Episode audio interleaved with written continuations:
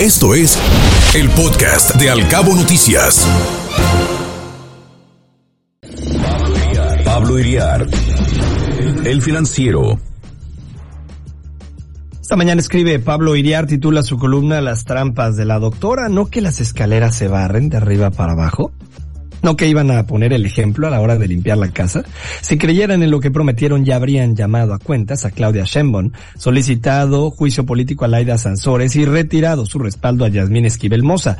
Las tres están en la parte más alta de la escalera del poder en México. Las tres son parte de un grupo político económico que está nucleado en torno de una candidatura presidencial y no hay en México un equipo político más tramposo que el de Claudia Sheinbaum, ni en las tribus de Morena, dice Pablo Iriart. Ese equipo confía su impunidad al abrigo que recibe de Palacio Nacional, pero en su desdén por la inteligencia de los ciudadanos llevará la penitencia. Tal penitencia se llama voto de castigo. Lo de Claudia Sheinbaum no es solamente un problema de ineptitud, sino fundamentalmente de deshonestidad. El artículo 134 de la Constitución señala que la propaganda debe de tener carácter institucional.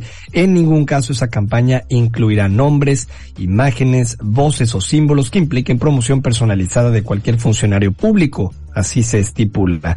Hace un mes se documentó la existencia de 150 espectaculares en 20 ciudades del país con la promoción de la imagen de la jefa de gobierno y la leyenda hashtag es Claudia. Son los que se alcanzaron a documentar mediante testimonios gráficos, pero sin mucho margen de error puede afirmarse que se trata de unos 2.000 espectaculares con el mensaje de Es Claudia. Bardas, ni se diga, miles en todo el país. Todos las hemos visto. Shenbon viola la constitución y no le importa. Tampoco le importará si llega a gobernar. Bardas y espectaculares por miles cuestan cientos de millones de pesos.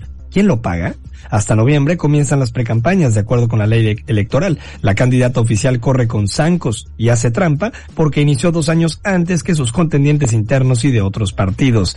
Tiene la impunidad que brinda ser la preferida de Palacio. La leyenda es Claudia, no se refiere a que es la favorita para ganar la encuesta de Morena, sino a que es la favorita del gran elector de su partido. Hashtag es Claudia, como, como lo fue hace cuatro años. Pues, y otra vez al punto, ¿de dónde salen esos cientos de millones de pesos gastados en campaña adelantada a los tiempos de ley?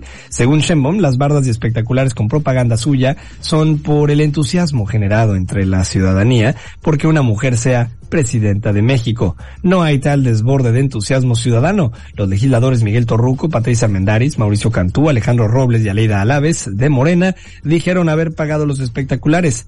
¿Alguien puede creer que los pagaron de sus recursos? Creen que la gente es tonta.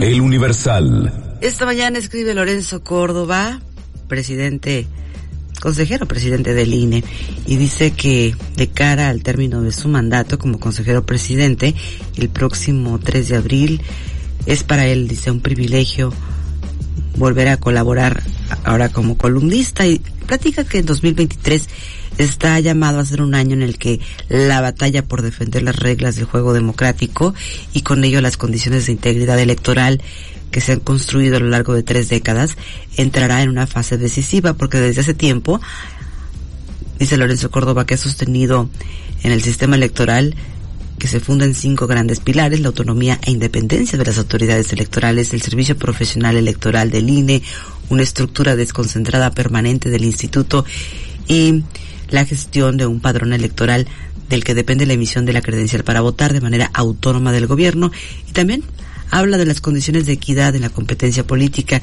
Dice que la reforma electoral o constitucional que hace meses propuso el presidente pretendía dinamitar todos los pilares. Afortunadamente, dice, para la salud de nuestra democracia no alcanzó los votos requeridos, lo que puso en marcha un plan B, es decir, la modificación a seis leyes secundarias para que la mayoría oficialista contara con los apoyos necesarios. Trascendió. Milenio. Esta mañana trascendió en Milenio que Yasmín Esquivel sigue dando pasos sobre arena, juzgar por la información que Ulises Lara, el vocero de la Fiscalía Capitalina, compartió con nuestro compañero Alejandro Domínguez en Milenio TV, consistente en que habiendo prescrito el delito en torno al debate sobre el plagio de una tesis a finales de los años 80, el Ministerio Público no prosiguió con la investigación y entregó la carpeta a la denunciante, la ministra que asumiendo que el contenido la respaldaba pudo ser quien la filtró. El funcionario también deslindó a la autoridad de un supuesto comunicado sobre el tema.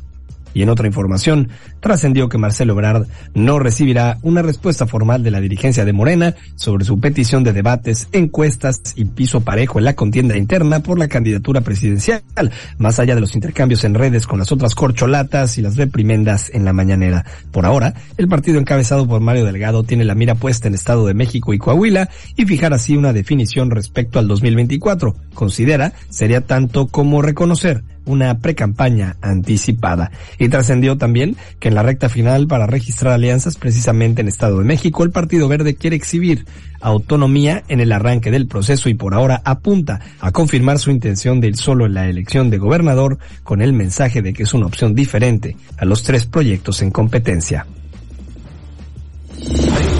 Templo Mayor. Reforma. Quienes conocen las cárceles de Chihuahua cuentan que el exgobernador César Duarte, recluido en el Cerezo 1, goza de amplios privilegios, además de que en septiembre pudo salir a un hospital privado para una cirugía de cervicales. Dicen que tiene una celda VIP similar a las que fueron encontradas por las autoridades en el Cerezo 3 de Ciudad Juárez después de la fuga multitudinaria del domingo pasado. Hay versiones de que Duarte tiene unos cómodos sillones de cuero en los que se sienta a despachar como si todavía tuviera cargo público, palomeando listas y recibiendo visitas de magistrados estatales.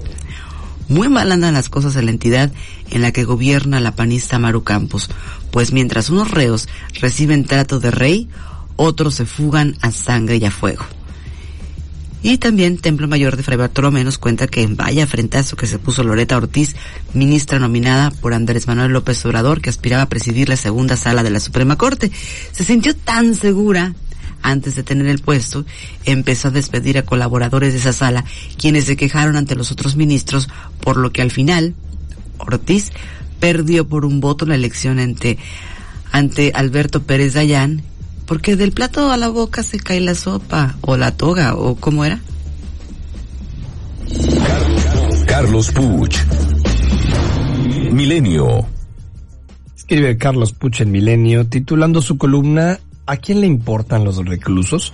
Mal haríamos, dice, en pensar que lo que hoy sabemos del penal de Ciudad Juárez, después del motín, fuga y muertes de estos días es un asunto único de aquella ciudad o de algunos penales. El problema de las cárceles mexicanas es estructural. Lleva mucho tiempo y solo se ha agravado en los últimos años, entre otras cosas, por esa pasión que tiene la llamada 4T por la prisión preventiva. Pero no solo por eso, la violencia y la inseguridad provoca no solo en México una pasión por el punitivismo, porque cualquier delito termine con alguien en prisión. Si a esto se agrega un sistema de procuración de justicia ineficiente y lento, más una cultura de corrupción, sucede lo que sucede en las cárceles mexicanas. Sobrecupos, condiciones inhumanas, corrupción que da privilegios a algunos y castigos a otros. Nada nuevo en el país, insisto, pero cada vez peor, porque además ese afán punitivista contagiado en la población hace que a la mayor parte de la ciudadanía no solo no le importe lo que sucede dentro de una prisión, sino que castigaría y así lo creen, a cualquier autoridad electa que gaste dinero y otros recursos en mejorar la condición de las prisiones.